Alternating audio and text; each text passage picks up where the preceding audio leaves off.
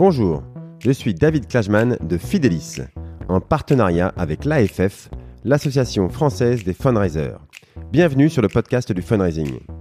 Un programme où nous discutons avec ceux qui font le fundraising en France aujourd'hui pour découvrir comment les associations et fondations construisent des relations équilibrées, durables et à grande échelle avec leurs donateurs. Aujourd'hui, je reçois Marie-Caroline Blin, qui est spécialisée sur l'accompagnement et la formation en mécénat d'entreprise. Avec Marie-Caroline, nous allons essayer de donner des idées aux associations sur comment dynamiser les relations avec leurs partenaires entreprises, comment sonder régulièrement l'implication de l'entreprise dans la relation avec vous, quelles idées peut-on proposer euh, pour animer cette relation, pourquoi on doit toujours essayer de mieux comprendre les besoins des entreprises pour que la relation soit optimisée pour l'association et pour l'entreprise.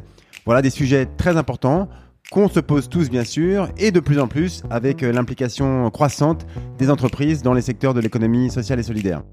Marie-Caroline en a fait son métier depuis 10 ans. Elle a donc plein de choses à nous apprendre là-dessus. Écoutons donc tout de suite Marie-Caroline Blin.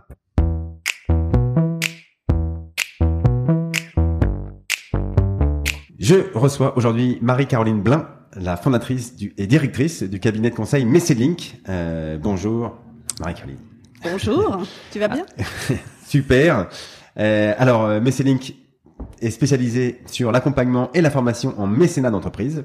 Donc à la fois côté entreprise, euh, tu aides des entreprises à trouver, euh, enfin oui, à trouver une cause à soutenir qui ait du sens par rapport à leur activité, leur positionnement et leur politique RSE. Et euh, tu aides aussi donc euh, les acteurs de l'économie sociale et solidaire à trouver leurs mécènes et leurs partenaires. Voilà, tu fais une passerelle entre les deux univers. Donc aujourd'hui, on va parler en même temps, n'est-ce pas? C'est un terme à la mode, ça va revenir à la mode.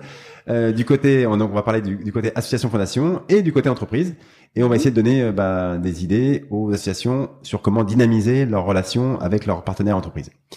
Mais avant tout ça, Marie-Caroline, je te laisse te présenter aux auditeurs, s'il te plaît. D'accord, bah écoute, je te remercie. Euh, donc Marie-Caroline, j'ai euh, donc la cinquantaine, hein, deux enfants. Euh, je suis dans le milieu, euh, je dirais, de, de l'ESS depuis plus de dix ans maintenant. Euh, je viens du milieu de l'entreprise. Je pense que ça, c'est quelque chose de très important euh, de préciser. Donc, j'ai travaillé euh, à peu près 15-20 ans euh, dans des postes de marketing, communication commerciale, euh, notamment dans des laboratoires pharmaceutiques et dans les cosmétiques compléments alimentaires. Et euh, j'ai monté donc effectivement mon cabinet Messelink il y a à peu près plus de 10 ans. Voilà. Et tu as très très bien résumé donc effectivement la fonction de, de Messelink, qui est une passerelle entre les deux univers euh, à savoir le SS et les entreprises qui sont engagées. D'accord. Donc dès le début, enfin Messeling, tu as comment ça s'est venu d'ailleurs l'idée euh, de, de, de, monter, de devenir dans le, le secteur de du fundraising Qu'est-ce qui s'est passé euh, dans, la pharma ou la cosmétique où tu étais? Comment ça, a germé? Alors, euh, bon, j'ai oublié de préciser, j'ai fait une école de, commerce euh, aussi où j'avais euh, travaillé déjà un petit peu avec des associations en tant que bénévole, hein, donc ça c'est à préciser. Euh, en fait, c'est la quarantaine. Tout, tout bêtement, comme ouais. beaucoup de gens. J'étais au marketing et puis j'avais, bah, je m'essoufflais tout simplement. Hein, J'aime mon métier, mais je n'avançais plus, je n'apprenais plus et je me sentais pas utile. Et euh, en parallèle, j'ai rencontré euh, donc euh, il y a toujours des belles histoires à la crèche. Donc un monsieur qui est juriste hein, euh, au SAMU social de Paris. Maintenant il n'y est plus, mais euh, voilà, il s'appelait Christophe. Et quand je lui ai parlé de Dermophile indien, euh, donc une des entreprises pour laquelle j'ai travaillé, il m'a proposé de, de, faire ce qu'on appelle du mécénat en nature. Donc précisons, c'est de donner des produits, des sticlèves ou des crèmes mains. J'ai trouvé ça mais génial. Donc j'ai j'ai précisé à mon patron que on avait des produits à péremption courte qu'on ne pouvait plus vendre et qu'on pouvait effectivement donc euh, faire une bonne action en euh, donnant au SAMU social de Paris. Et en plus, comme ils étaient à Saint-Mandé, pas très très loin de d'Hermophile, donc ils sont venus les chercher. Alors euh, évidemment, mon patron était ravi parce que je faisais faire l'économie de la destruction de produits ouais. et en même temps on faisait une bonne action. Voilà. Alors ça, ça m'était ma première action, mais j'ai trouvé ça tellement génial que, euh, bah voilà, j'ai voulu continuer. J'ai fait un produit partage avec l'association Rêve euh, Enfants, et euh, bah, je tournais en rond dans ce marketing un peu je le vaux bien si je puis me permettre. Et donc du coup je avais envie d'apporter du sens voilà à ma vie et à mon métier. Et j'ai commencé à faire aussi du bénévolat auprès de deux associations pour connaître ce que c'était que l'univers associatif hein, être en immersion. Ouais. et, voilà à MAP hein, division santé et puis enfants d'Asie. Et bah voilà, ça a été euh, l'élimination. Je me suis dit. comment t'as, as sauté le pas? Qu'est-ce qui a fait qu'un jour tu as envoyé ta lettre de démission et tu dit ça y est, c'est, je me lance? Alors j'ai, en fait, ça a été un cheminement euh, logique dans le sens où euh, j'ai, j'ai eu un licenciement économique, hein, tout simplement. Euh, je suis partie dans un autre laboratoire pharmaceutique. J'y suis restée huit mois. Euh, j'avançais pas. Donc euh, à la MIA, effectivement, je suis partie. Et euh, là, c'est là où j'ai travaillé pour l'univers associatif en tant que bénévole pendant quelques temps, donc ah au chômage, comme euh, comme ça peut arriver. Et ça m'a laissé le temps justement de, de, de réfléchir à mon projet professionnel. Et c'est là où je me suis rendu compte que ça avait du sens hein, d'apporter mon, mon, mon expertise en marketing com dans le milieu associatif, d'autant plus que c'est un milieu qui se professionnalise de plus en plus. Oui, c'est que tu pensais, pas forcément conscience qu'on avait besoin de toi et que tu avais des compétences qui, qui servaient euh, côté associatif. Ça, souvent, on ne sait pas quoi. On se dit bon, mmh. Mmh. qu'est-ce que je vais leur apporter, qu'est-ce que je sais faire? Et, ouais. Bah, je l'ai vu à travers euh, le bénévolat en fait que j'ai apporté et euh, la satisfaction des, des, des, des, directions de ces associations qui étaient ravies de, de profiter de mon expérience tant entreprise que marketing. Euh, moi, ma problématique, c'était euh, que j'avais envie de travailler avec toutes les causes. j'avais autant envie d'aider euh, l'enfant, euh, la personne âgée, la, la, personne démunie, l'environnement, la santé. Donc, je me suis dit, c'est beaucoup plus simple de créer un cabinet conseil en mécénat d'entreprise qui travaille avec toutes ces causes que de faire ma vie, ma carrière dans plusieurs associations dans le même domaine. Voilà. d'accord. C'est le cheminement. Et travailler dans le conseil, euh, enfin, euh, pour, euh, t'es pas dit tiens, je vais commencer à travailler pour telle telle entreprise de conseil ou telle autre, non?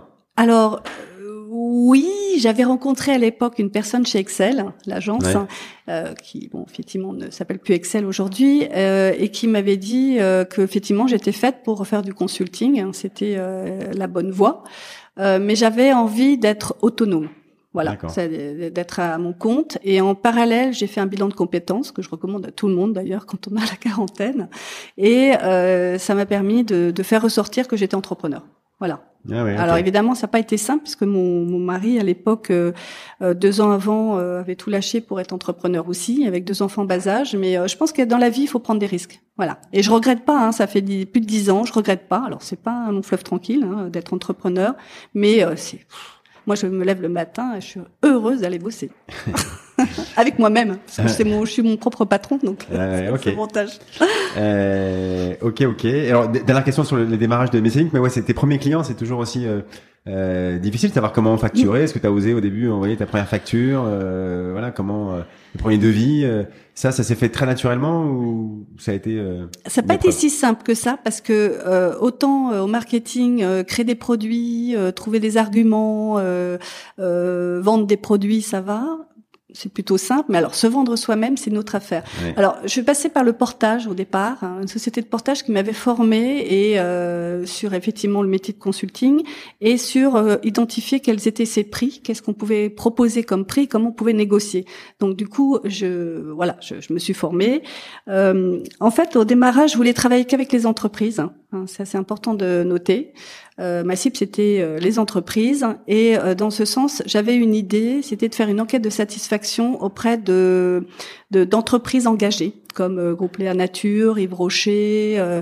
J'étais vraiment dans les cosmétiques. Et d'interroger ces personnes pour savoir pourquoi leurs entreprises sont engagées, pour quelles raisons elles ont cette démarche RSE, etc. Qu'est-ce que ça leur apporte et euh, les résultats de cette enquête, je m'en servais comme une sorte de, de voilà de, de, de levier euh, de pour l'obtention de rendez-vous dans des entreprises qui n'étaient pas encore engagées. Et je ah leur disais euh, donc c'était un prétexte, hein, voilà, c'était un outil pour pouvoir avoir des rendez-vous et après d'essayer de, de convertir ce rendez-vous en disant bah pourquoi pas vous, lancez-vous et avec moi. Ah, d'accord, tu as, fait une, une enquête donc gratuitement et voilà, tu as, oui. appelé les gens, ils te répondaient, tu dit bah c'est. J'ai fait de belles rencontres. J'ai fait de belles rencontres hein, dans, dans, dans, lors de cette enquête et ça m'a permis en plus en ce qui me concerne, de comprendre le cheminement et la démarche et la psychologie des, de ces entreprises qui se sont lancées et que c'est pas tout n'est pas simple, hein, tout n'est pas rose et tout n'est pas social washing, greenwashing comme on dit si bien. Euh, il y a des choses qui sont à prendre et d'autres bien sûr à améliorer. Euh, voilà, donc du coup j'ai eu pas mal de rendez-vous avec les entreprises. C'était pas si simple que ça de, de convertir. Et en parallèle, c'est très amusant. J'ai été en contact par LinkedIn par euh, avec une personne qui travaillait chez Action contre la faim à l'époque, qui était directrice euh, collecte, et qui, euh, bon, ben, un déjeuner informel, était très intéressée par mon enquête et c'est très amusant parce qu'elle m'a euh, missionné. Donc ça a été mon premier grand client, Action contre la faim, euh, pour faire une plaquette partenariat euh, mécénat et aussi une enquête auprès de ses euh, partenaires. Ah voilà, une enquête de satisfaction. Euh, c'était une première chez Action contre la faim et euh, en ce qui me concerne, c'était pas la dernière. D'accord, et on va y revenir tout à l'heure sur les. C'est une des une des, un des outils que tu utilises, on, on va y revenir. Ok. Et bon bah on, on, a on a à peu près compris le parcours. Alors après tu on va on parler aussi de ce que Messeling fait aujourd'hui et, et, comment tu accompagnes concrètement. Alors mhm. euh, alors on, va commencer par parler de, de, donc de la fidélisation de ses partenaires entreprises. Euh, alors oui, tout le monde sait que c'est important de fidéliser ses partenaires et que ça coûte toujours beaucoup moins cher de bah de, de, fidéliser un partenaire que l'on trouve à nouveau. Mhm. Euh, mais euh, parfois, on peut un peu manquer d'idées sur ce, ce que c'est la fidélisation, comment s'y prendre. Alors, euh, toi, comment, qu'est-ce que tu peux nous dire là-dessus? Comment est-ce qu'on propose aux entreprises qui nous accompagnent de bah, d'étoffer la relation? Euh, Toi, je crois que tu pars d'un principe qui est la co-construction. Mm. Euh, déjà, est-ce que tu peux nous expliquer ce que tu mets derrière ce mot euh, co-construction? Alors, je repense ce que tu viens de dire euh, quand tu dis que ça coûte cher. je pense que c'est pas forcément la, la, la seule problématique. Je dirais surtout que ça prend du temps. Euh, donc la prospection euh, mécène. Et c'est quand même un processus qui est très long. Hein, on dit que ça peut être entre 6 et 18 mois, le temps du premier rendez-vous euh, à une signature de convention de partenariat. Donc c'est pas rien. Euh, du temps aussi parce qu'il y a des structures où euh, il n'y a pas toute une équipe euh, dédié au mécénat d'entreprise. Euh, je rencontre tous les jours des associations qui sont plutôt de petite taille, avec des superbes personnes qui se retrouvent à être multi-fonctions. Hein, J'appelle ça des MyGaver. Donc c'est des personnes qui font du marketing direct, de la com et du mécénat d'entreprise. Bon, j'espère qu'elles dorment un peu de temps en temps, mais euh, on imagine très bien que euh, le travail n'est pas fait de façon très approfondie parce que euh, bah, voilà elles sont sollicitées par euh, ces trois trois parties. Donc la, la co-construction c'est quoi? Bah l'idée c'est que on gagne du temps, notamment pour ces personnes-là qui font plusieurs fonctions, de fidéliser et de co-construire avec un partenaire nouveau plutôt que de passer son temps à faire de la prospection. Euh, c'est-à-dire de faire monter en puissance hein, une entreprise qui euh, est partenaire et qui au départ euh, va faire peut-être un don de 5000 euros, mais qui a un potentiel pour devenir une entreprise très fidèle qui, au bout de 10 ans, est toujours présente et fait des dons plus élevés. Alors, ça peut être financier, mais ça peut être plein d'autres euh, mécénats. Donc, la co-construction, elle démarre euh, en fait euh, dès la signature de la convention de partenariat. On essaie d'obtenir, bah voilà, d'avoir une stratégie sur le moyen long terme avec cette structure et de se dire, je préfère avoir cinq grands partenaires que je fais faire monter en puissance que d'avoir euh, 40 partenaires qui changent tous les cinq minutes. Ok, ouais. Alors ça, ça, on, euh, on comprend bien l'idée. Après, bah, c'est qui, qui, trouve les idées sur euh, qu'est-ce qu'on fait ensemble, et, et, et donc c'est à la fois l'association et à la fois l'entreprise d'avoir des idées et de et de d'apporter ça et d'en discuter ensemble. Et on n'a pas directement toutes les idées. Enfin, c'est pas euh, dès la signature de la première convention de partenariat, ça on comprend bien mm. que forcément on est obligé d'avoir euh, tout écrit noir sur blanc. Euh, non, il faut peut-être même dès le début, dès qu'on au moment où on signe la convention, on dit ben on va commencer là-dessus, mais des idées ensemble, on va en avoir plein. c'est ça, tu ça se construit dès le début. Ça se construit dès le début. bon, il y a la feuille de route que tout le monde a lors de la convention de partenariat avec ces fameuses contreparties dont on parle régulièrement là en ce moment. Euh, vaste sujet, euh, contrepartie de communication, contrepartie euh, de rencontres, euh, d'échanges. Euh, donc c'est très divers. Donc là, ça c'est la feuille de route de base, voilà. Ah, mais après, je pense qu'il faut réfléchir pour aller plus loin avec l'entreprise, dans le sens où c'est dans l'idée de vivre ensemble une aventure de co-construire ensemble. C'est-à-dire qu'au bout d'un an, euh, le fundraiser peut très bien avoir une idée, comme l'entreprise, son contact euh, opérationnel de l'entreprise peut aussi avoir une idée. Donc c'est de la co-construction, c'est-à-dire qu'on travaille ensemble et on réfléchit. L'exemple parfait, c'est de se dire, ben voilà, euh, on finance tel projet euh, chaque année, euh, mais pourquoi pas habiller ce mécénat avec un produit partage voilà un exemple d'idée. C'est-à-dire qu'au lieu de faire un don de, je sais pas moi, 30 000 euros euh, direct, on va faire un don de 30 000 euros, mais on va habiller avec effectivement un produit partage où on, je dirais, on implique les collaborateurs, on implique les, les, les, consommateurs, on implique tout le monde sur une communication. Euh, Alors, tu, tu peux donner un exemple de produit partage que bah, les, les, les, produits partage euh, qu'on voit très euh, régulièrement, euh, on en voit beaucoup dans la grande distribution, notamment euh, vous avez peut-être acheté Pampers, vous avez peut-être acheté Vitel, Evian, ils font tous des produits partage. L'idée d'un produit partage, c'est effectivement sur un temps donné, euh, le consommateur achète un produit à 5 euros et il y a effectivement euh, un euro par exemple qui est reversé à l'association. Euh, voilà, donc euh, c'est des produits partage, on en voit beaucoup, on en voit partout. Il y a un beau produit partage que j'avais vu aussi, c'était, je trouvais ça intéressant parce que c'était à, à petite ampleur. C'était effectivement l'association, la structure La Mie de Pain, qui a un partenariat avec la boulangerie de sa rue. Et chaque baguette vendue il y a effectivement euh, quelques centimes qui s'est reversé à la mie de pain. Ça, c'est joli. Ouais, d'accord. C'est pas forcément des gros. c'est ouvert à tout le monde le produit partage. Ça peut être des plus petit euh, avec le, commerçant de sa rue. Alors après, j'imagine que on n'a pas les mêmes euh, retours et, voilà, il faut, faut que ça, ça reste rentable. C'est sûr qu'une baguette, il faut en vendre beaucoup. Euh... Alors il y a ça. Alors oui, justement. Alors du coup, on va, on va faire une, petite liste. Mm. L'idée, on a bien, on a bien compris, c'est, c'est d'alimenter et de, de, de, faire vivre cette, cette aventure qu'on vit avec l'entreprise. C'est ça. Euh, l'entreprise, elle s'en sert aussi en interne aussi parce que plus on lui apporte des idées, plus elle peut communiquer auprès de ses salariés, et de ses partenaires, et elle a besoin qu'on lui qu'on lui apporte des idées régulièrement euh, pour qu'elle puisse euh, en parler. Alors, non seulement elle a besoin de ces idées, euh, parce qu'une entreprise peut s'ennuyer aussi dans un partenariat, faut pas l'oublier. les entreprises sont de plus en plus sollicitées, hein, rien n'est acquis. Euh, ils sont de plus en plus nombreux hein, dans le SS à entre guillemets se concurrencer vers euh, les entreprises. Donc euh, rien n'est acquis. Donc la fidélisation elle est dans ce sens-là. Et le fait effectivement que l'association apporte des outils de communication ou d'autres outils divers qui permettent effectivement d'impliquer les collaborateurs, euh, et même de, de, prouver finalement que l'engagement, l'action, la démarche de l'entreprise vis-à-vis de cette association, elle est justifiée. Mmh. Hein, euh, eh bien, euh, les entreprises sont en demande.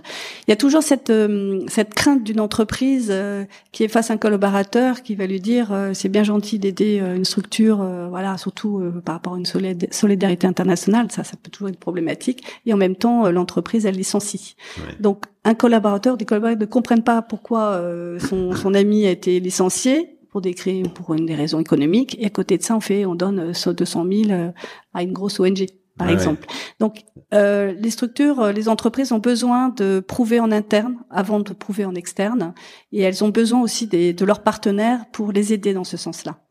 D'accord, oui. ok, on comprend bien. Alors, euh, alors, on, on, va citer quelques quelques outils que tu mm. utilises, euh, que les associations peuvent utiliser pour euh, pour, bah, donc pour fidéliser ses, leurs leur, leur partenaires entreprises. Alors, euh, on, bah, on va commencer par euh, l'enquête de satisfaction, puisque c'est comme ça que tu as, euh, tu as commencé le métier par ça. Mm. alors, tu peux nous en parler. Donc, on nous a un petit peu parlé tout à l'heure sur mm-hmm. comment comment. Mais c'est quoi le process? Quelle quelles questions on pose? Qui on va voir? Alors, l'enquête de satisfaction partenaire, c'est effectivement une offre que j'ai, comme j'ai expliqué, vraiment développée sur la demande donc d'une cliente chez Action contre la faim, qui est devenue une offre récurrente.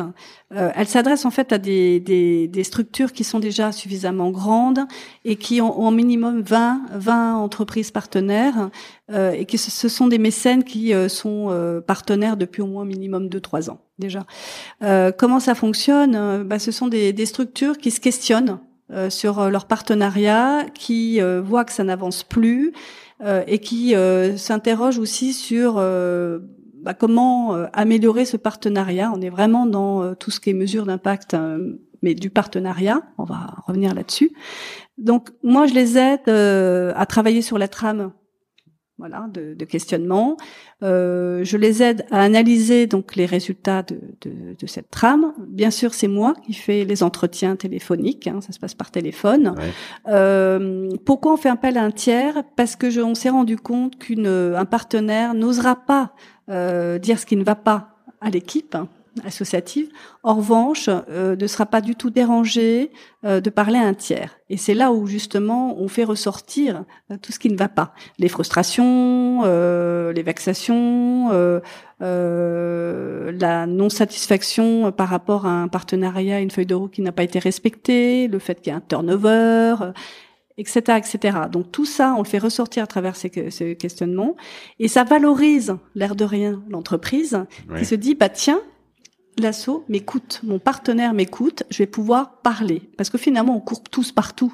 On, court en permanence et on n'a jamais le temps de, de, prendre le temps, tout simplement, d'écouter son partenaire. Voilà, donc l'enquête de satisfaction... C'est combien, de temps, c'est combien de temps une enquête? C'est-à-dire quand t'appelles une entreprise, euh, soit tu, une Trois mois, deux, trois mois. Ah oui, non, mais ah, ah oui, le, le processus ah, d'enquête, mais l'enquête elle-même, on a quoi, une cinquantaine de questions euh, Oui, alors... Ouvertes, fermées je, je, Par habitude, j'essaie de, effectivement de, de freiner mes clients parce que parfois... Euh, ils ont une multitude de questions et euh, c'est pas possible. Les, les, entreprises ne peuvent pas euh, se permettre de consacrer trop de temps. Elles ont d'autres choses à faire, même si elles comprennent effectivement la démarche. Donc en général, ça dure normalement à la base 20 minutes. D'accord. Mais euh, il faut savoir qu'ils sont très bavards parce qu'ils sont contents de répondre aux questions, parce qu'on s'occupe d'eux et on s'intéresse à eux. Donc du coup, ça finit par euh, avoir une un questionnaire qui dure euh, au bas mot une heure. Ah mais d'accord. mais ça, c'est pas de mon chef. Hein. Euh, moi, je précise dès le départ que c'est 20 minutes. Euh, il me précise dès le départ qu'ils ont 20 minutes. D'ailleurs, euh, ils ont jamais le temps. Puis au bout de trois quarts d'heure, on est toujours à discuter. et c'est très, c'est agréable parce qu'en plus, ils me parlent de mécénat, d'engagement, de politique RSE, de leurs problématiques d'entreprise. Et moi, ça me parle. je comprends très bien puisque je viens du monde de l'entreprise et que je travaille aussi avec les entreprises. Donc ça, c'est l'avantage. Ok. Alors, et t'as parlé aussi. Alors donc, on comprend bien. On a des, on, a appelé, mm je sais pas, les 30 partenaires, 40 partenaires, on a une mhm. somme de questionnaires. Oui. Euh, ils sont sentis valorisés pendant l'entretien. Maintenant, s'il se passe rien derrière, euh, ah. ils ont l'impression que, que, que, que, voilà, qu'on les a pas écoutés ou ça. Donc, comment, j'imagine que la partie de restitution, elle est très importante aussi. Euh, c'est toi qui qui l'a qui l'a fait ou mm. qui prend le stylo pendant cette partie-là et, comment ça s'organise? Alors évidemment, il y a, il y a un bilan qui ressort de, de cet entretien que je restitue euh, à mon client. Euh, mais c'est avec Care, hein, parce que j'avais fait donc euh, avec Action contre la faim, mais j'avais fait avec Care euh, à l'époque Fabine Pouilladou, qui était connue dans, dans le milieu. Euh, on avait fait effectivement donc cet entretien et elle avait eu l'idée, qui était excellente, c'est de faire une restitution lors d'un petit déjeuner avec son club mécène, donc avec effectivement les entreprises qui avaient été interrogées. Donc j'avais euh, voilà donné une restitution euh, lors de ce petit déjeuner auprès des, des, des, mécènes. Et après, ce que je trouvais ça vraiment fantastique, c'est qu'on avait fait ressortir une problématique propre à et on avait fait travailler pro bono justement ces mécènes pour aider leurs partenaires à avancer sur cette problématique. Moi, je trouvais ça vraiment génial. Et d'ailleurs, avec euh, Fabienne, euh, j'avais retravaillé euh, cette, cette enquête. Je l'avais refait trois ans après auprès de, des mêmes partenaires et de nouveaux partenaires. Donc évidemment, il y avait une trame différente en fonction des, des, partenaires que j'avais déjà interrogés pour voir si effectivement CARE avait bien écouté les points d'amélioration qu'ils avaient proposés, ce qui n'allait pas. Alors, là, du coup, on est on est euh, sur un, enfin, une, une, deuxième idée qui est de mm. comment faire travailler les, les, partenaires sur les sur des sujets de l'association, mais du coup, ok, c'est ce qu'ils sont qui connectent. Là, mm. là, on a compris que euh, pour restituer, enfin, réunir les partenaires, c'est une bonne idée. Euh, d'ailleurs, ils sont contents souvent de se, de, se revoir, de se parler, de, de comparer leurs partenariats respectifs, euh, même s'ils viennent pas tous. Enfin, je sais pas comment ça se passe, parce que les faire venir, c'est toujours euh, compliqué, bien sûr. Bien sûr. En, tout cas, en tout cas, ils attendent une restitution un peu formelle, et, et en mm. présentiel, c'est quand même mieux. Alors, présentiel, c'est mieux. certains ne peuvent pas venir, mais on peut leur envoyer le bilan qui a été fait. Euh, ce qui est essentiel, et tu l'as dit tout à l'heure, faire une enquête pour faire une enquête, quel est l'intérêt? Euh, Il faut faire une enquête dans l'objectif, effectivement, d'améliorer le partenariat.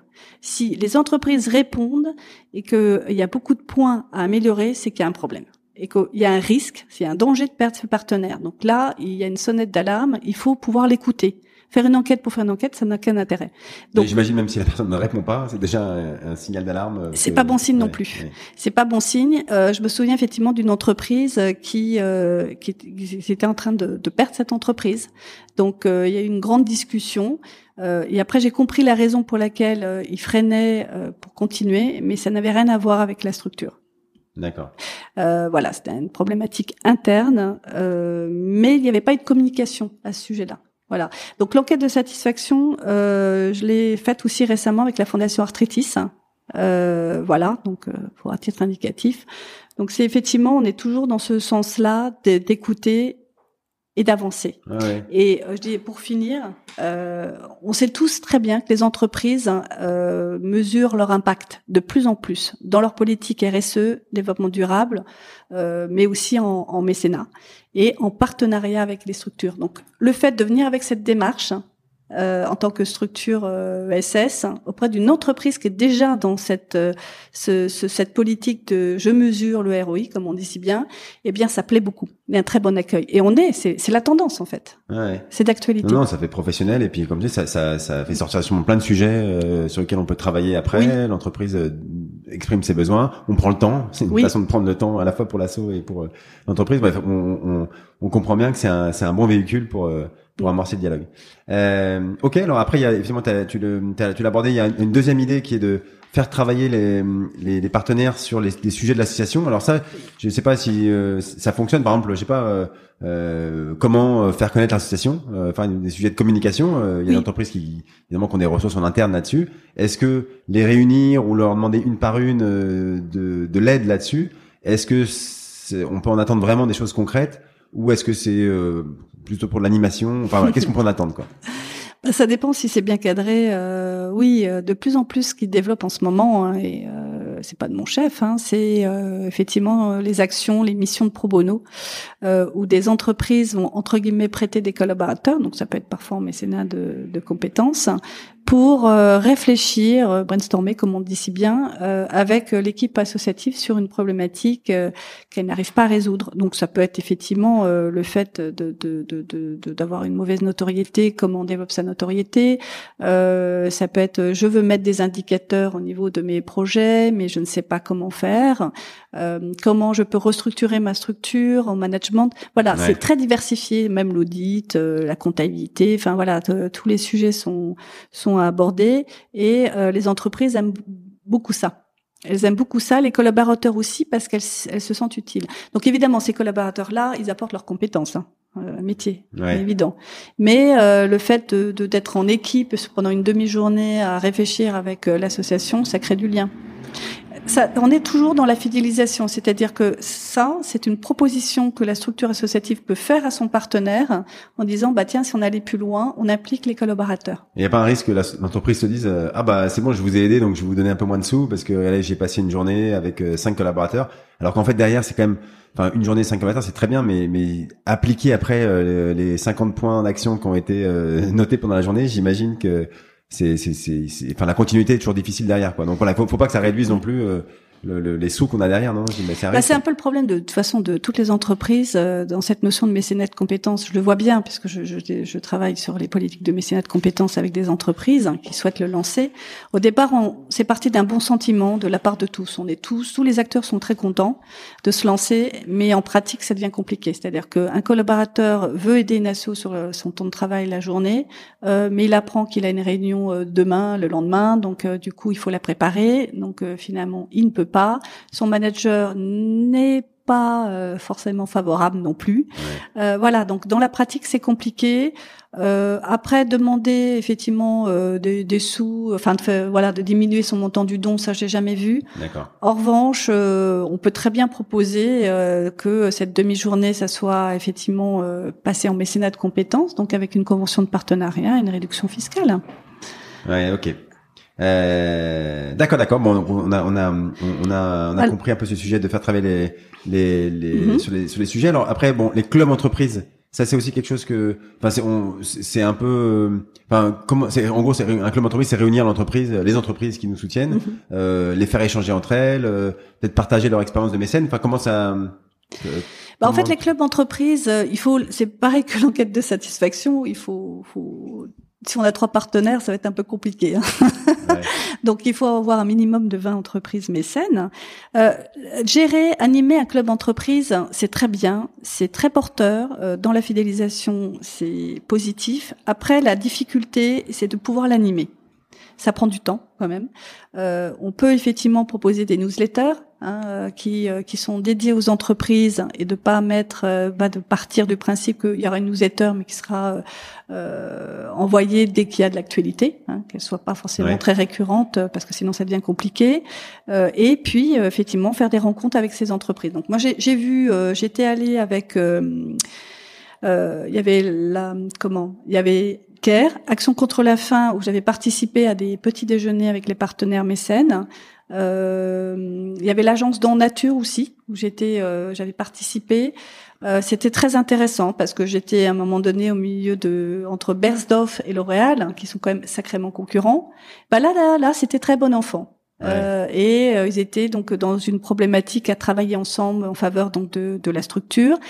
Et il y a eu des témoignages, c'est ça qui est bien aussi, des témoignages d'entreprises qui disent, bah voilà, moi je suis partenaire parce que, euh, je suis heureux d'être partenaire parce que. Donc il y a vraiment des, des, des, des notions euh, euh, d'émotion, hein, je dirais, euh, pendant ces, ces rendez-vous-là.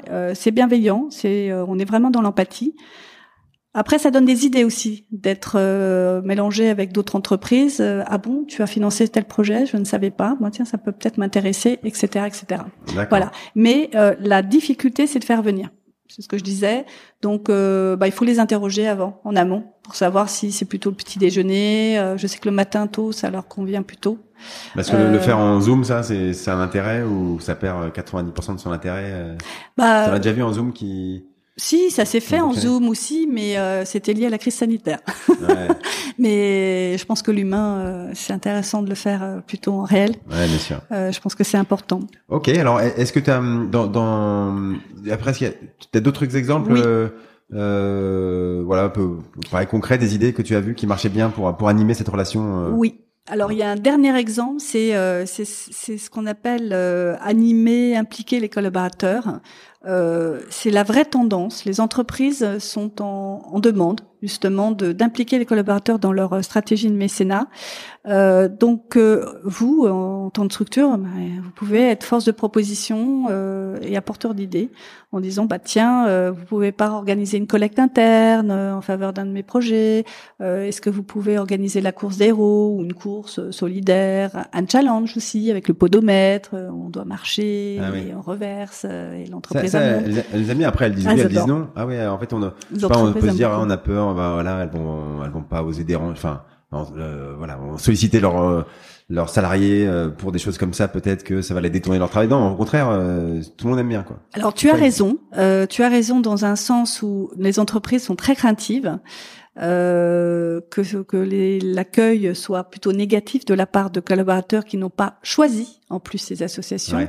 On est quand même dans cette notion aussi euh, personnelle où quand on aide une asso, euh, il y a un peu aussi de l'affect, hein. il y a un choix très personnel. On a envie d'aider euh, l'environnement, on n'a pas forcément envie d'aider l'association dans le social que l'entreprise a choisi.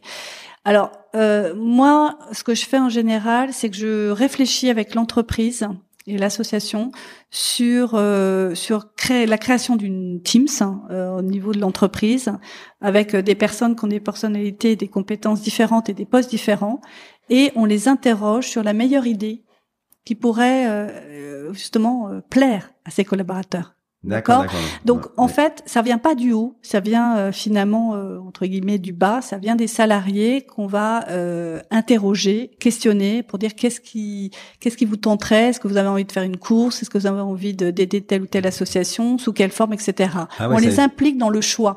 Et quand on applique dans le choix, déjà on gagne 80% d'adhésion. Ah ouais, c'est marrant. Donc on crée ce niveau intermédiaire de, de comité, je sais pas, de 5-6 personnes, de, de, salariés qui vont eux-mêmes après euh, porter, prêcher la bonne parole euh, auprès de leurs collègues à la machine à café. Et la décision vient d'eux, donc euh, évidemment ils sont mais ils, sont obligés d'aller plus loin, dans un sens, parce que ça vient d'eux. Et ils peuvent pas reprocher à la direction de leur avoir imposé.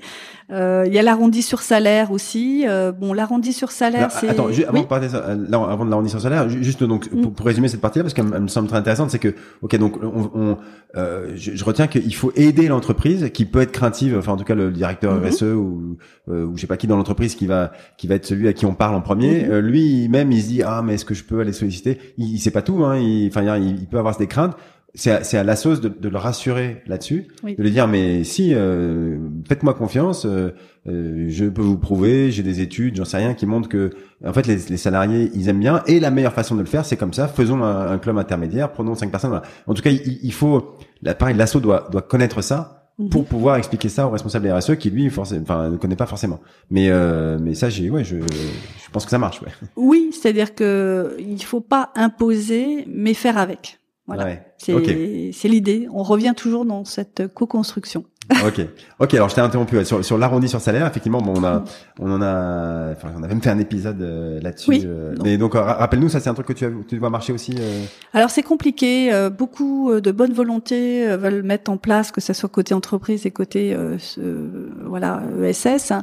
Euh, mais là aussi, c'est c'est pas si simple que ça de mettre en place hein, un véritable logiciel. hein. et euh, il y a juste un conseil que je peux donner euh, aux deux parties, c'est que quand on se lance dans l'arrondi, euh, voilà, sur euh, sur le salaire, ça veut dire que c'est le salarié hein, qui fait un don. Il faut que l'entreprise abonde. Ouais. Moi, je ne crois pas qu'on puisse demander à un salarié, tu fais un don sur ton salaire, euh, voilà l'assaut que j'ai choisi, euh, je t'ai installé ce système, c'est très bien. Par contre, moi, je donne rien. Non, non, non. Je pense que c'est, on doit, euh, on doit accompagner le salarié quand on fait une demande, euh, même la course des héros, par exemple, euh, quand on demande à un salarié de courir pour euh, une association, euh, il faut aider cette, cette, ce collaborateur à collecter des dons Ouais, d'accord. ou à ou faire euh, ou. Et après, techniquement, bon, euh, parce que j'ai, donc j'ai fait un épisode avec euh, avec Microdon, Pierre Oui, Grange, et bien qui, sûr. euh, je, je sais pas d'ailleurs si, enfin, il y a, il y a pas que peut-être, mais je, je, évidemment, c'est peut-être les C'est- plus connus là-dessus. C'est le plus euh, connu. mais ils, ils aident là-dessus et techniquement, ils sont, ils sont le tiers de confiance qui va, Oui. qui va aider à, à Oui, mettre oui, ça en oui. place. ouais. Ah mais moi je bon je je je suis pas du tout en contact euh, effectivement avec euh, Microdon mais euh, je je c'est le plus connu, euh, le plus utilisé et puis euh, bon j'en ai entendu plutôt euh, du bien. Hein, forcément, il est venu dans ce podcast. les gens très bien. Exactement. Euh, ok, la course des héros, t'en as parlé aussi. C'est un exemple Oui. voilà qui existe depuis longtemps aussi, qui, qui, qui fonctionne bien et qui est qui me dit pareil euh, pour aider l'assaut euh, là-dessus. euh, Est-ce que tu as des conseils, c'est vu qui pour euh, pour aider pardon le- l'entreprise pour Mhm. dire à l'entreprise bah, venez. Mhm. Pareil, c'est c'est c'est un bon outil pour fidéliser vos collaborateurs en Mhm. interne. Ils sont contents, ils vont se retrouver pour une bonne cause. Est-ce qu'il y a plus à dire que ça? Est-ce qu'il y a d'autres choses à faire ou- Bah, la course des héros, euh, moi j'ai été très longtemps euh, administrateur d'une d'une association euh, ou administratrice plutôt d'une association. Euh, je le suis plus parce que c'est chronophage. Euh, et j'avais initié justement la course des héros avec les membres. Voilà. Euh, je donc je peux en parler et là je je, je l'ai renouvelé pour cette année. Ouais. Donc j'ai 15 euh, héros qui courent. euh, Alors peut-être, on rappelle juste que c'est la course des héros parce que on Tout le monde connaît ouais, pas que, forcément. ouais. Alors la, la course des héros, bon, il y a d'autres euh, d'autres courses, hein, bien sûr, hein, notamment euh, de courir pour euh, contre effectivement la lutte contre le cancer euh, du sein, etc. Euh, la course des héros, elle a lieu euh, en juin. Euh, dans plusieurs villes euh, de France et notamment euh, Paris et l'idée c'est que on a un profil donc sur un- une plateforme et on doit collecter minimum 250 euros et une fois qu'on a collecté ces 250 euros, on a le droit de faire le deuxième défi, qui est de participer au challenge le dimanche, euh, alors de mémoire, euh, je crois que c'est le 19 juin, mais à vérifier, à Saint-Cloud. Voilà. Et là, on court, on marche. Bon, c'est un peu, euh, c'est- très chouette hein, comme euh, comme, Oui, comme course. Il y a une bonne ambiance. ouais. Tu as déjà été. Donc la difficulté, euh, c'est surtout la collecte, plus que le défi évidemment euh, sportif. hein. Et euh, quand on demande effectivement en tant qu'entrepreneur, en tant que dirigeant d'une d'une entreprise à des salariés de collecter euh, des sous auprès de son entourage, de son réseau, euh, euh, pour une association qui n'a pas forcément choisi, c'est pas forcément facile. Ouais. Euh, du coup, je pense que l'entreprise, dans ces cas-là, avec l'association bénéficiaire, doivent aider, à mon sens, le héros à collecter. C'est-à-dire que tout le monde doit communiquer pour lui, euh, voilà, euh, partager sur les, les réseaux sociaux. euh, euh, L'entreprise euh, peut effectivement proposer de mettre en signature aussi euh, le, le profil effectivement du collaborateur qui qui qui, qui fait euh, cette cette Ouais. action. Et puis aussi euh, abonder. ça, ça, c'est- abonder. ouais, voilà. Alors ça, pour moi, c'est évident. D'accord, pareil, 50-50, si voilà, on fait, euh, si vous trouvez 125 euros, on met les ou les dés, 125. ou les dés, c'est-à-dire que si euh, il est à euh, voilà 150 euros et qu'il va pas pouvoir participer parce qu'il n'est pas à 250 euros minimum pour atteindre le palier, et eh bien que l'entreprise a, d'accord, voilà, fasse le don pour qu'il puisse faire le deuxième défi. Ok, ok, bon, très bien. Bah, écoute, on a on a vu plusieurs euh, mhm. exemples. Alors, j'aimerais qu'on on passe du coup de, du côté euh, euh, voilà, entreprise. Oui.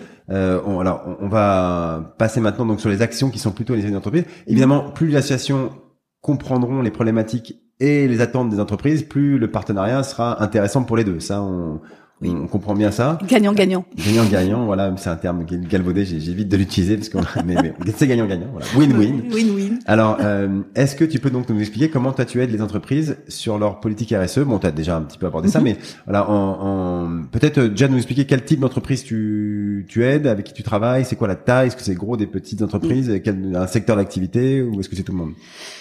Alors, euh, depuis dix ans, je, mes clients sont des entreprises de toutes les tailles. Euh, voilà, ça peut être la grande banque. J'ai travaillé, je travaille pas mal pendant longtemps avec la BNP Paribas, euh, qu'avec des petites PME, TPE euh, qui euh, démarrent ou qui optimisent donc leur stratégie de mécénat. Euh, donc c'est vraiment toutes les tailles, tous les secteurs. Euh, mes contacts hein, dans les départements, bah, c'est variable en fonction du besoin euh, de la mission. Ça peut être euh, ressources humaines, comme ça peut être responsable de l'engagement. Tiens, c'est un nouveau métier que j'ai découvert en entreprise, responsable de l'engagement, qui est lié d'ailleurs au RH. Euh, il y a développement durable, euh, personne de la fondation. Et puis, euh, par rapport à l'offre journée solidaire dont on va parler, ça peut être des, des départements, tout simplement, marketing, communication, commercial, qui, au lieu de faire lors d'un séminaire, un acrobranche ou un karting, bah tiens, ils vont aider une, une association dans, dans, son projet d'intérêt général. Voilà. Euh, donc j'ai pas forcément un secteur privilégié puisque j'ai travaillé vraiment euh, avec euh, l'assurance, le mutuel, les banques. Euh, il y a, y a une seule chose qui est pour moi compte, puisque euh, je l'ai pas dit tout à l'heure, mais euh, si je fais ce métier, euh, ben c'est un petit peu pour sauver le monde entre guillemets à, ma, à mon petit niveau. voilà, donc Messing n'est pas une entreprise sociale, elle n'est pas non plus une coopérative ou une effectivement une entreprise à mission. J'y réfléchis effectivement, mais en tout cas la mission, l'objet social de, de, de hein, c'est effectivement de d'aider les deux parties pour sauver le monde entre guillemets. Donc moi, euh, je m'associe à des entreprises qui, qui ressemblent en fait à, cette mission, à cet objet social. Euh, je n'ai pas forcément envie de travailler avec tout le monde. J'ai envie de travailler avec des structures, que ce soit ESS ou entreprises, qui euh, vont dans le, dans le même sens, tout simplement. Ok. Alors du coup, alors qu'est-ce que tu qu'est-ce que, tu fais avec elle euh, mm. concrètement Voilà, qu'est-ce que tu proposes côté entreprise? Alors côté entreprise, il y a en fait euh, deux deux offres. Il y en a une que j'ai développée il y a cinq ans. Euh, qui sont qui est en fait l'organisation, la mise en place et l'animation de journées solidaires d'entreprise. Et euh, l'autre offre que je développe depuis au moins trois ans, c'est euh, ce qu'on appelle un, des ateliers de conseil stratégique et opérationnel sur euh, des problématiques spécifiques. Voilà. Donc la première, les journées solidaires d'entreprise. Euh, attention, ça a démarré tout simplement parce que une entreprise m'a dit j'aimerais bien aider une, une association en apportant mes collaborateurs. Ok, très bien, mais encore, euh, bah j'aimerais bien faire euh, du jardinage euh, ou alors euh, faire de la peinture. Vous pouvez me trouver une asso qui, qui a besoin de jardinage, de peinture, de, de, de bonnes mains, gentilles, qui vont venir pour asso. Et je me suis dit, pourquoi démarrer sur la demande de l'entreprise pourquoi pas démarrer plutôt sur les besoins des assos. Donc du coup, j'ai constitué une sorte de catalogue d'ateliers solidaires sur la base d'une vingtaine d'associations qui me disaient Margoline, moi j'ai besoin de 10, 15, 20 personnes, euh, demi-journée, journée complète, etc. pour faire telle ou telle action sur telle période voilà.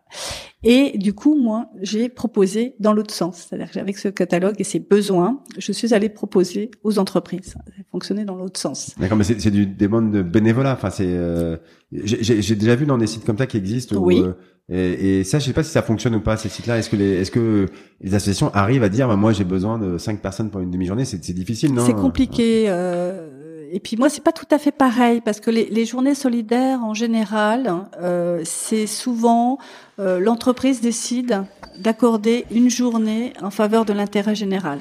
Donc ça va vraiment dans la politique RSE euh, pas, mais en tout cas dans l'engagement d'entreprise citoyenne. Et là, vous avez 100 collaborateurs. Euh, c'est le cas par exemple avec une entreprise avec laquelle je travaille depuis euh, plusieurs années, hein, euh, qui s'appelle Amerson. Et euh, bah, ces 100 collaborateurs vont être répartis entre 6-7 ateliers en groupe de 20 dans 20 structures différentes et vont faire des actions différentes pendant le même jour. Voilà. Et ça fait partie de l'engagement de l'entreprise. C'est génial parce que euh, beaucoup de collaborateurs ne connaissent pas l'univers associatif et euh, découvrent grâce à justement cette journée qui est organisée par l'entreprise. C'est génial aussi pour l'association parce que euh, comment dire, eh bien, elle a, des mains qui l'aident dans une journée au lieu d'appeler des bénévoles à droite et à gauche. On sait tous très bien que c'est pas forcément évident de gérer des bénévoles. Et l'autre point aussi, c'est que ça permet à l'association de se faire connaître auprès de, de l'entreprise, auprès des collaborateurs et d'avoir même des futurs bénévoles ou donateurs à travers euh, justement cette équipe de collaborateurs. Et donc moi, mon rôle au milieu, c'est de co-construire. Parce que l'air de rien, c'est, ça paraît magique, fabuleux de dire je viens avec 20 collaborateurs, mais ce n'est pas si simple que ça. que ça soit du côté associatif que du côté de l'entreprise. Donc moi, euh, l'avantage c'est que je fais gagner du temps à gauche et à droite, et j'essaie de mettre d'accord effectivement les deux structures. Et euh, on a toujours quelqu'un, un encadrant mécénique, parce que je fais appel beaucoup à des partenaires à ce, niveau-là, qui sont le jour même avec l'ASSO, l'équipe associative, pour organiser pour que tout se passe bien. Alors, qu'est-ce qu'ils font par exemple Alors, euh, tu donnes des exemples de plein de choses, euh, des tris de jouets. Est-ce que c'est forcément physique C'est pas, c'est pas intellectuel, c'est pas. C'est plus, euh, c'est voilà, voilà, c'est c'est pas forcément beaucoup de brainstorming. Pour être honnête, c'est plus euh, effectivement euh, des chantiers. Euh, on travaille avec notamment Verdi, par exemple, sur des, des, notions de jardinage, de potager dans, dans, des écoles. C'est génial. des tris de jouets avec rejouets, des tris de vêtements pour une braderie solidaire avec Autre Monde. Euh, biocycle aussi, j'aime beaucoup où on fait, on crée, on, est dans le, le, comment on réutilise des, des légumes et des des fruits qui sont euh, bah, destinés à ne pas être vendus parce qu'ils sont en péremption courte ou bien mûrs et ils vont être transformés en soupe, en smoothie et redistribués à la mie de pain. Voilà, c'est magnifique. Moi, j'avoue que je trouve que c'est assez extraordinaire toutes les actions des, des associations. Mais attention, j'éduque les entreprises parce que euh, c'est pas parce qu'on prête 20 collaborateurs à une structure associative sur une journée que c'est facile pour l'association d'organiser. Ils se rendent pas compte. Et parfois, ils me disent, euh, moi, je vais pas payer le déjeuner, je vais pas payer le café, je vais pas payer. Euh, euh, ils imaginent qu'on paye que mes links. Alors que moi, je pars du principe que les associations ont des frais de fonctionnement et j'y tiens. Ça, c'est ma, comment dire, c'est effectivement mes, mes valeurs euh, de respect pour l'association, c'est qu'il y a des frais de fonctionnement et donc c'est là où j'ai la difficulté avec des entreprises de leur dire, bah il y a des frais de fonctionnement aussi. C'est-à-dire qu'elle dit, ah bah je donne déjà une journée de mes collaborateurs, ça coûte tant. Alors si en plus il faut que je rajoute euh, des sous pour payer le déjeuner, tout le temps. Euh, et bah dans ces cas-là, j'insiste pas. J'avoue que j'insiste pas. Je dis, écoutez, je suis désolée, mais on travaillera pas ensemble dans ces cas-là parce que les associations ne sont pas des agences événementielles. Hmm. Euh, elles sont ravies de recevoir les collaborateurs, de les aider, mais l'air de rien, c'est du boulot euh, d'organiser euh, en amont et même le jour J euh, cet atelier solidaire. donc je pense que tout le monde doit jouer le jeu. Ouais, ouais ça, ça je, je, comprends très bien. Et, l'asso, alors, elle, attend parce qu'avoir 20 personnes pendant une journée sur un espace vert ou je sais pas sur mmh. ce que tu les exemples dehors, dehors, est-ce que vraiment elle, elle, le fait parce que ça apporte vraiment. Euh, est-ce que l'organisation du truc est pas est pas euh, plus euh, dur à gérer que les, les, les la main d'œuvre des, pendant la journée Ou est-ce que ça lui apporte d'autres choses aussi, comme tu dis, avoir ses, ses, ses, relations après, mm-hmm. bâtir un, une relation avec l'entreprise qui peut-être va faire d'autres choses derrière. C'est l'idée. C'est l'idée. C'est souvent une entrée en matière pour rencontrer une entreprise et ses collaborateurs, pour se faire connaître et pour avoir des futurs dons particuliers, pour avoir un futur, une future entreprise qui va devenir mécène, parce que parfois, moi, j'ai des entreprises entreprises qui sont entrantes et qui m'appellent pour justement organiser une journée solidaire. Ça fonctionne souvent comme ça.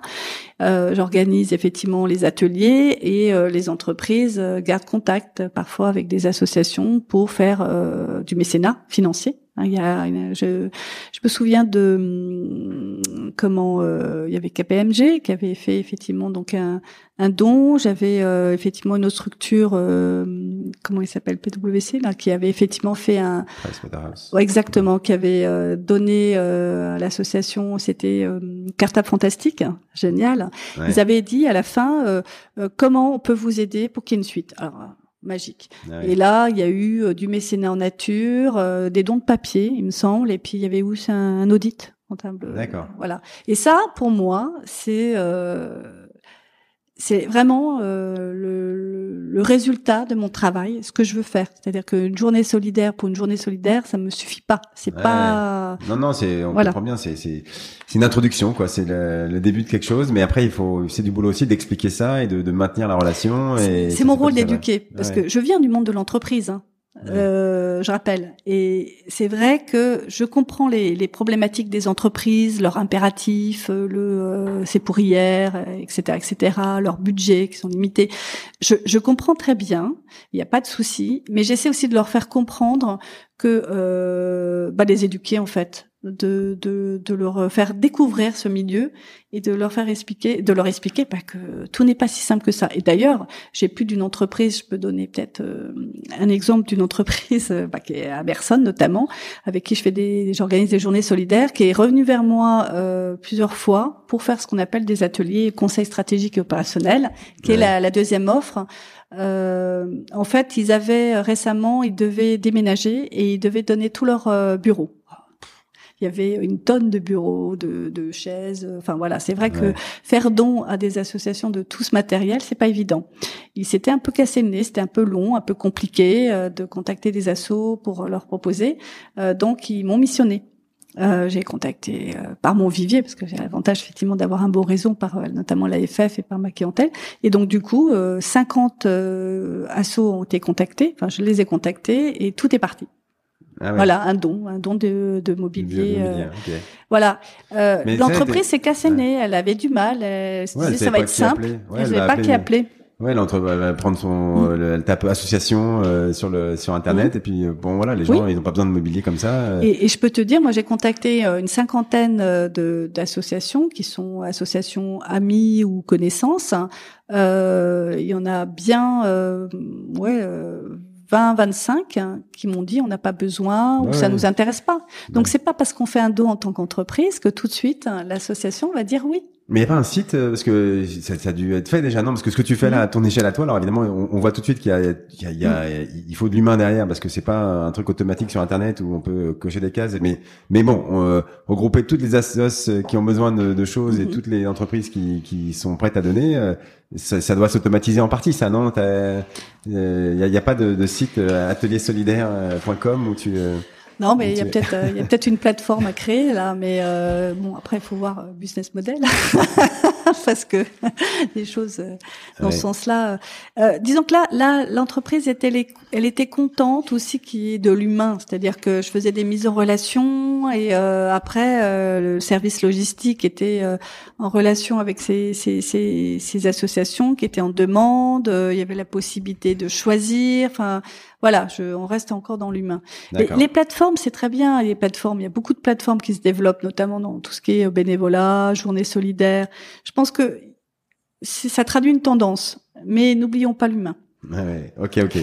euh, alors euh, rapidement sur sur euh, sur les, limites qu'il faut, on en a parlé un petit peu. C'est toujours un, sujet, c'est jamais euh, très simple à aborder parce que tous les cas sont un peu différents. Mais les limites qu'il faut fixer sur les conventions de partenariat entre association entreprise, c'est-à-dire comment est-ce que l'association voilà peut à un moment dire à l'entreprise non mais là vous demandez trop, ça me prend trop de temps. est-ce que est-ce que ça c'est un vrai sujet ou est-ce que est-ce qu'il faut fixer les règles dès le départ avec l'entreprise euh, noir sur blanc ou alors en fait non, il n'y a pas tant de problème que ça, il faut pas en faire un, un, un, sujet alors que alors que bon, c'est rare que, que, que ça déborde. Euh, voilà, est-ce que tu as des exemples là-dessus? Et est-ce que toi c'est quelque chose que que tu dois expliquer à l'entreprise beaucoup ça? Euh, En fait, quand on, pour moi, c'est comme un petit peu un mariage. Hein. quand on s'associe euh, à, quelqu'un, comme on s'associe avec une structure, on peut prendre des risques. Hein. Euh, le fait effectivement de fidéliser euh, et de co-construire dans le temps euh, fait qu'il y a un lien qui se crée où euh, je dirais que parfois, euh, ça c'est un peu l'envers, c'est que l'entreprise peut se permettre des choses qu'elle ne se permettrait pas si elle n'était pas une grande entreprise fidèle. à savoir bah, devenir un peu intrusive, vouloir faire partie du conseil d'administration, de décider, de, de, faire créer des projets qui n'ont rien à voir avec la mission, la mission voilà d'intérêt général de, la, la, structure, euh, de demander des reportings tous les cinq minutes, des photos, des rendez-vous, un petit peu le côté euh, euh, je t'ai fait un don, je t'ai aidé, voilà, je veux mon retour sur investissement. Hein, c'est un dû, voilà.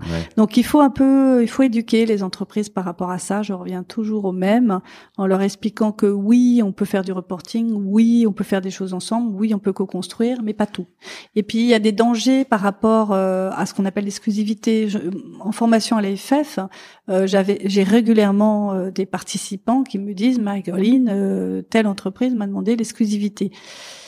Alors c'est compliqué parce que euh, il y a exclusivité, exclusivité. Si une entreprise veut être exclusive, pourquoi pas Mais sur un projet, eh ben oui, mais qu'elle apporte 100% du financement de ce projet, pourquoi pas? Mais euh, exclusivité par rapport à l'association, de dire bon moi je veux être la seule banque, je veux être le, la seule euh, du secteur BTP à être partenaire de cette de cette structure. Euh, je trouve que c'est un petit peu limite comme demande. Euh, en revanche, on peut très bien dire à l'entreprise oui, vous êtes exclusif entre guillemets sur ce projet, vous êtes exclusif sur ce type de projet. Euh, L'autre entreprise euh, fera autre chose, par exemple. Voilà, pour qu'il y ait une différence. On comprend, c'est très marketing et, et d'image. Hein. Les entreprises veulent parler de leur partenariat et elles s'en servent pour cette cette ce facteur différenciant par rapport à la concurrence. Euh, voilà, et puis il y a aussi un risque aussi d'image. Euh, quand on s'associe, quand deux structures s'associent, euh, on peut pas le savoir, mais il peut y avoir des choses euh, qui se passent, qui sont, bah, qui rebondissent. Hein. Euh, une entreprise, euh, tout d'un coup, on s'aperçoit que cette entreprise, qui soi-disant est très responsable et citoyenne, et fait plein d'actions, notamment dans le domaine de l'environnement et même dans le, du social, et puis on apprend qu'elle fabrique, qu'elle fait fabriquer des t-shirts par des enfants, voilà, dans une cave. Bon, j'exagère, hein, mais on a déjà entendu parler de ça. Ouais il va avoir effectivement euh, un rebondissement sur, l'image de l'association partenaire. Et inversement, hein, euh, quand une structure associative se fait euh, attraper par capital, pour pas citer, parce que voilà, il y a des abus pour certaines choses, je ne citerai pas. Alors capital, on, a, on a déjà évoqué. Oui. enfin, bref, capital est, pas, c'est pas une enquête très rigoureuse non plus. Euh, donc oui. c'est toujours un. Oui, euh, mais le mal est fait. La Cour des comptes ou parce que Capital, euh, je crois que on a des choses à leur reprocher aussi sur l'enquête de fin d'année. Je suis d'accord avec toi, mais le mal est fait. Ah oui, oui, ça, on est d'accord. Hein, et à rattraper une image comme ça, euh, c'est c'est compliqué. Tu vois, donc. Euh, ouais, ouais, raison ou pas. Euh... Partenariat, comme dit, c'est comme un mariage. Il faut, il y a des risques derrière. Enfin voilà, il faut, faut maîtriser ça. Après, faut pas que ça empêche non plus de, de tout faire en disant il peut se passer, le ciel peut nous tomber sur la tête. Non, là, il faut, faut y aller quand même, quoi. Ah bah, de toute façon, ils peuvent, euh, ils peuvent main dans la main euh, faire euh, effectivement des réunions de, de, de, de crise. Hein. hein. Ils peuvent effectivement, si l'entreprise vit une crise et que le partenaire en subit les conséquences, ils peuvent travailler ensemble main dans la main pour essayer de résoudre ce problème et communiquer ensemble. Hein. on peut être effectivement dans la même barque à tout moment. Ah ouais, quand il y a une tempête ou pas. Donc euh, là, ça, ça prouve qu'effectivement le partenariat euh, est sain et qu'il est bien travaillé. Ah ouais, ouais, quand on peut passer les tempêtes, c'est toujours un bon. quand tout va bien, euh, toujours pareil, c'est il y a pas de problème. Mais quand c'est quand on commence à avoir quelques tempêtes qu'on voit si le partenariat il est solide. Oui. Euh, ok, bon Marie-Caroline, on arrive bientôt au bout de l'épisode. Euh, le temps passe vite, n'est-ce pas? Oui, on, passe un bon moment. Hein, je recommande à tout le monde. Alors euh, bon, ah, oui, je voulais t'interroger sur un petit sujet de communication parce que euh, quand, as, quand tu as lancé Messaging, je crois, tu es parti sur la forme de blog et ça a bien fonctionné. Et, euh, la stratégie de contenu, c'est toujours un, un, sujet pour toutes les associations, euh, toutes les entreprises. D'ailleurs, comment comment toi tu tu as réussi à créer ce contenu Comment tu l'as fait vivre Est-ce que tu l'as fait combien de temps Est-ce que tu le fais encore aujourd'hui? Voilà, juste tu peux donner deux trois conseils sur l'aspect création de contenu et et, euh, voilà se faire pour se faire connaître quoi comment t'as fait toi? Oui alors euh, bon j'ai un peu fait les choses à l'envers hein. pour une marketeuse euh, c'est quand même assez amusant. On dit le cordonnier le plus mal chaussé. Euh, en fait euh, j'ai créé un blog qui s'appelait qui n'existe plus mais qui s'appelait marquesolidaire.com et je me je me suis fait connaître donc ma, mon consulting s'est fait connaître à travers ce blog marksolidaire.com. Euh, et après, effectivement, je, vais, je, vais, expliquer. Et après, quand ce blog euh, a été moins connu que mon site internet Messelink, j'ai arrêté. Aussi parce que c'est chronophage de s'occuper d'un blog et de faire des articles toutes les semaines. Alors blog, ça veut dire que tu avais ton, ton, ton site, marksolidaire.com, oui. euh, qui était juste sous la forme d'un WordPress, je sais pas, d'un un truc où tu mettais des nouveaux articles. C'était euh, voilà. mémoire. C'était Overblog. Ah oui, oui d'accord. WordPress, c'est effectivement, euh, c'est toujours, mais c'est Link. ah oui, d'accord. bon, ok, donc en fait, bon, tu rajoutes un article de temps en temps. Il y a plein de solutions pour ça. Euh, voilà, mhm. Overblog, euh, on est une. Euh, et donc, et qu'est-ce que tu, après, c'est comment tu produisais le contenu, quoi. Qu'est-ce que tu mettais sur ce blog pour faire venir les gens? Alors, euh, bah, je faisais des enquêtes, euh, j'interrogeais euh, toujours dans cette notion de d'engagement les entreprises. Donc, j'interrogeais en fait la plupart du temps. au départ, c'était plus des entreprises que j'interrogeais, donc des personnes opérationnelles qui racontaient l'histoire de leur entreprise citoyenne. Et voilà, et donc je faisais des articles sur à partir d'interviews comme comme tu es en train de faire en ce moment, la même mécanique mais à l'écrit. Euh, après, je, je, voulais en fait valoriser pourquoi marque solidaire, hein, une belle marque d'ailleurs, euh, j'avais déposé le nom, euh, parce que euh, je voulais faire comprendre que effectivement il y a des entreprises qui se servent de leur politique RSE pour se donner une, ou de mécénat pour se donner une, voilà une belle image, etc. On entend beaucoup parler que le français est très critique, mais à côté de ça, je me disais euh, c'est quand même bien de mettre en valeur les actions qui sont faites pour donner l'envie de continuer. Voilà.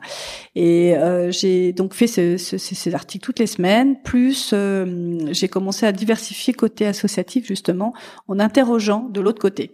D'accord. Voilà. Et une fois par semaine, tu avais un un article Oh, c'était tous les 15 jours à peu près. Ok. Hein, et euh, effectivement, il fonctionnait plutôt bien. Et après, au bout d'un moment, c'est devenu trop chronophage parce que j'avais de plus en plus de missions, évidemment, c'est des buts. Et euh, j'ai arrêté Marque Solidaire parce que parce que ça me prenait trop de temps et j'ai un blog maintenant qui est intégré à mon site internet messaging.com ou euh, qui est d'actualité où je je j'écris euh, où je fais rédiger de temps en temps même à des partenaires euh, quelques articles. D'accord. Euh, mais c'est beaucoup moins chronophage, moins fréquent qu'avant. ce que je fais plutôt maintenant en création de contenu, c'est les réseaux sociaux.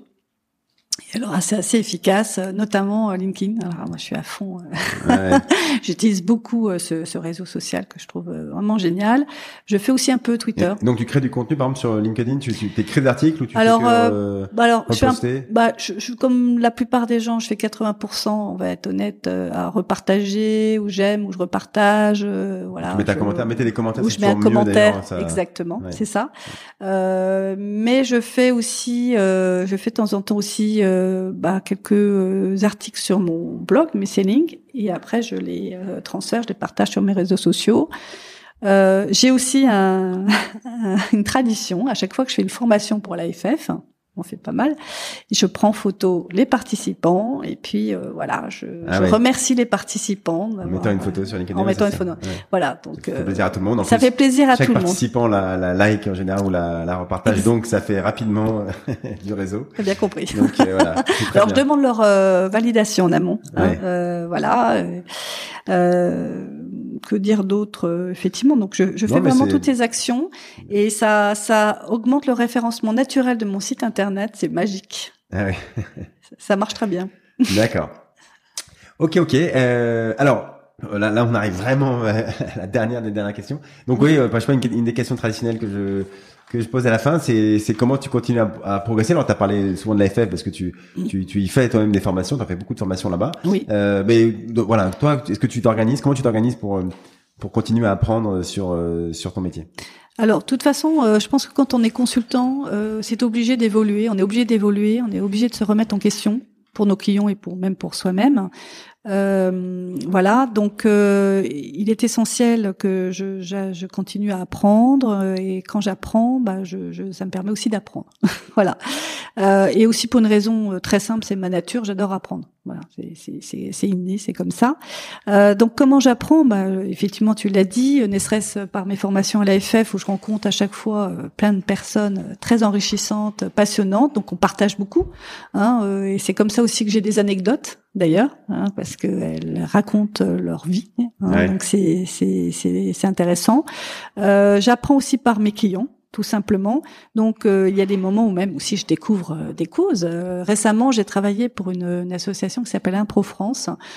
J'aime beaucoup l'improvisation. J'ai fait beaucoup de théâtre à une époque et c'était passionnant de travailler avec l'équipe d'Impro France, hein, qui est pas très très connue, mais qui gagnerait à l'être d'ailleurs. Et voilà. J'ai appris beaucoup de choses sur l'improvisation. Je ne savais pas que ça avait démarré à, à Trappes en France, euh, que jamais de vous était passé par là. Enfin, voilà. Là, en ce moment, je, travaille avec une, une, une artiste euh, qui a un très très beau projet euh, dans les arts animés. Euh, c'est, je découvre le cinéma, les arts animés. Enfin, voilà. j'apprends à travers les causes et mes clients. Et pour finir, puisque je suis justement formatrice, hein, euh, je suis obligée de euh, faire des formations, de suivre des conférences, des webinars. Donc, euh, bon, je suppose que tu veux un exemple. le dernier en date, j'ai été formée par une personne qui s'appelle Cyril Bladier, qui est très sympathique, sur comment utiliser, optimiser son profil LinkedIn pour aller chercher des clients. Voilà. Donc ça m'a servi euh, pour mon métier, mais ça sert aussi euh, pour mes clients ou même en formation pour aller chercher des mécènes. Le LinkedIn est pour moi un, un, un, outil. Euh, Attends, ici, Cyril Bladier, tu l'as vu. Enfin, c'était dans quel cadre que En visio. En visio, d'accord. Ah oui, c'était pas, c'était pas l'AFF, c'était euh, lui, il, il, Bah oui, non, en fait, euh, euh il, j'avais une, une participante qui est la cousine de Cyril Bladier et qui, euh, on parlait de LinkedIn comme ça lors de la formation. Hein, c'est souvent comme ça, improbable. Et puis, euh, il y en a plein qui ont dit, oui, nous, on connaît pas vraiment bien LinkedIn, on aimerait bien optimiser notre profil. Et c'est là où on nous a parlé de Cyril Bladier, qui était son cousin. Et suite à ça, on a organisé une formation en dehors de l'AFF pour ces euh, participants. J'ai rajouté euh, quelques partenaires avec qui je travaille, euh, Marianne Maillot que tu connais, Catherine Sud, voilà, pour effectivement suivre cette demi-journée de visio. Bon, très bien. Écoute, Cyril, je ne connais pas, mais on fait de la pub pour Cyril parce que il le mérite, si j'ai bien compris. Donc, et puis LinkedIn, évidemment, c'est un mm. outil. Alors, dans la prospection entreprise, enfin pour les partenariats entreprises, évidemment, c'est un outil central. Donc, on peut ah pas faire l'impasse sur LinkedIn si on veut si on veut euh, ah, exister. Je recommande. D'ailleurs, je recommande à des associations qui ont euh, le profil euh, profil société, hein, donc sur LinkedIn, d'avoir effectivement de faire inviter toutes les entreprises mécènes et puis de, de, de voilà de, de comment de rédiger des articles sur des nouveaux projets, sur l'action, les diverses activités de l'association, de faire témoigner des mécènes sur ce sur ce, ce profil et en revanche euh, d'utiliser le, le, profil personnel, professionnel aussi, euh, mais humain, pour aller prospecter les entreprises.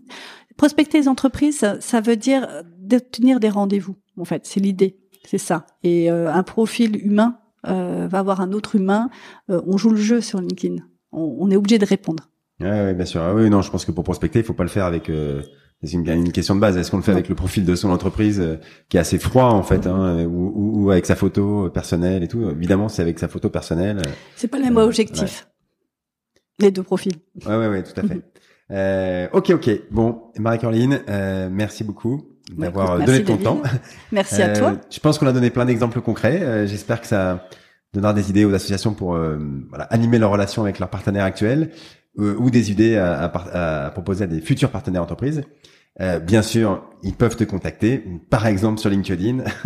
euh, voilà, s'ils veulent creuser un, un, des sujets qu'on a vu ensemble, évidemment, euh, tu seras ravi de leur répondre. Je, je, oui. pas là-dessus. Oui, oui. Euh, alors, merci encore. Alors, je, juste, alors, euh, qui n'a rien à voir, mais je profite pour dire pour euh, ceux qui n'auraient pas encore vu que j'ai lancé un autre podcast, toujours sur le fundraising, mais au niveau européen, Euh, j'ai, euh, je vais essayer de faire un épisode par mois. J'ai, j'ai... L'idée, euh, c'est d'être un petit peu différent et de d'interviewer des fundraisers de pays différents. Euh, j'ai fait une première interview avec Eugenia Mazurenko, qui est une fundraiser ukrainienne et qui explique ce que c'est de collecter pour des assauts dans un pays en guerre. C'est un, un, épisode assez touchant. alors, tu fais que des super épisodes, n'est-ce pas? Mais voilà, celui-là, il est, il est un peu particulier. Euh, alors, et pour le trouver, il faut euh, vous abonner. Donc, c'est un autre podcast que, comme c'est en anglais, je le mélange pas avec les podcasts en français. Euh, donc, ça s'appelle The European Fundraising Podcast. Vous tapez ça sur euh, votre lecteur de podcast euh, sur votre téléphone, ça vous trouverez. C'est la même image que pour le podcast du fundraising, mais avec une couleur différente. Ou alors, vous pouvez aller sur le site Fidelis, c'est fidelis-cc.fr/slash EFA, parce que je le fais en partenariat avec l'IFA qui est l'équivalent de l'AFF mais au niveau euh, européen. Euh, voilà, j'espère que vous trouverez un peu de temps pour écouter tout ça, mais bon voilà, quand le contenu est intéressant, j'espère qu'il sera. Euh, on trouve toujours du temps, je pense. Donc, Marie-Caroline, merci encore, merci, à tous, et puis à bientôt. À, toi. à bientôt. Au revoir.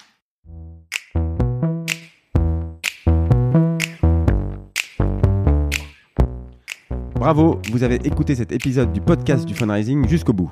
J'espère qu'il vous a plu.